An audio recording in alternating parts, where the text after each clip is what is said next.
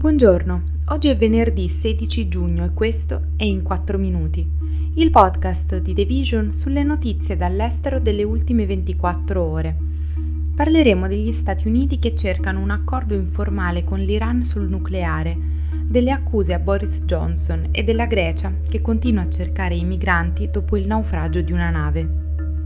Secondo i funzionari di 3 paesi, l'amministrazione Biden sta negoziando silenziosamente con l'Iran per limitare il suo programma nucleare e liberare gli americani imprigionati, nell'ambito di un più ampio sforzo degli Stati Uniti per allentare le tensioni e ridurre il rischio di un confronto militare con il paese islamico.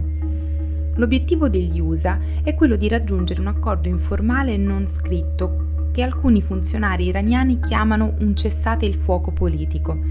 L'obiettivo è quello di evitare un'ulteriore escalation in un rapporto già ostile, che è diventato ancora più difficile, dal momento che l'Iran sta accumulando scorte di uranio altamente arricchito, fornisce alla Russia droni da utilizzare nella sua guerra contro l'Ucraina e reprime brutalmente le proteste politiche interne. L'Iran accetterebbe di non arricchire l'uranio oltre l'attuale livello di produzione del 60% di purezza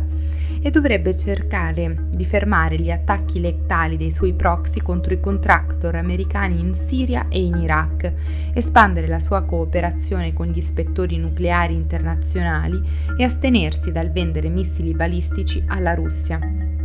In cambio, il paese si aspetterebbe che gli Stati Uniti evitino di inasprire le sanzioni che stanno già soffocando l'economia, che non sequestrino le petroliere straniere come hanno fatto di recente in aprile e che non chiedano nuove risoluzioni punitive all'ONU o all'Agenzia Internazionale per l'Energia Atomica per la sua attività nucleare.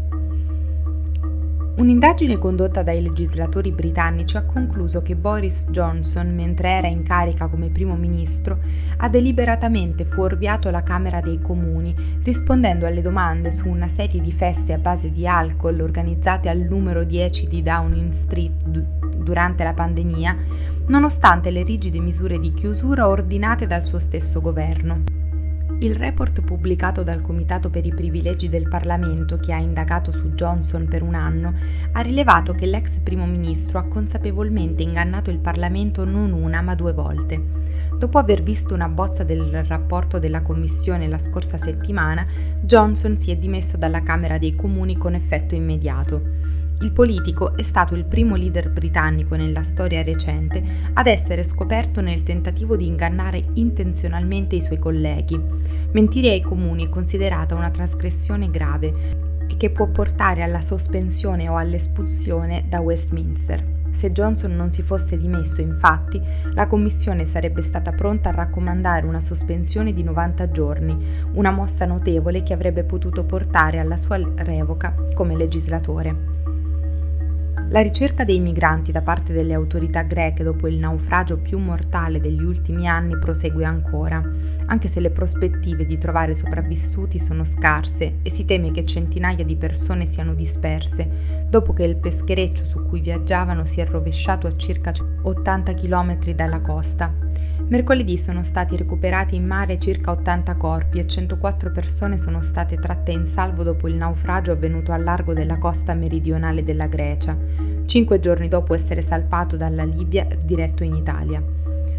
Panagiotis Nikas, governatore della regione del Peloponneso, ha dichiarato mercoledì ai notiziari greci che alcuni sopravvissuti hanno ipotizzato la presenza di 750 passeggeri a bordo della nave, aggiungendo che la dichiarazione è in corso di verifica.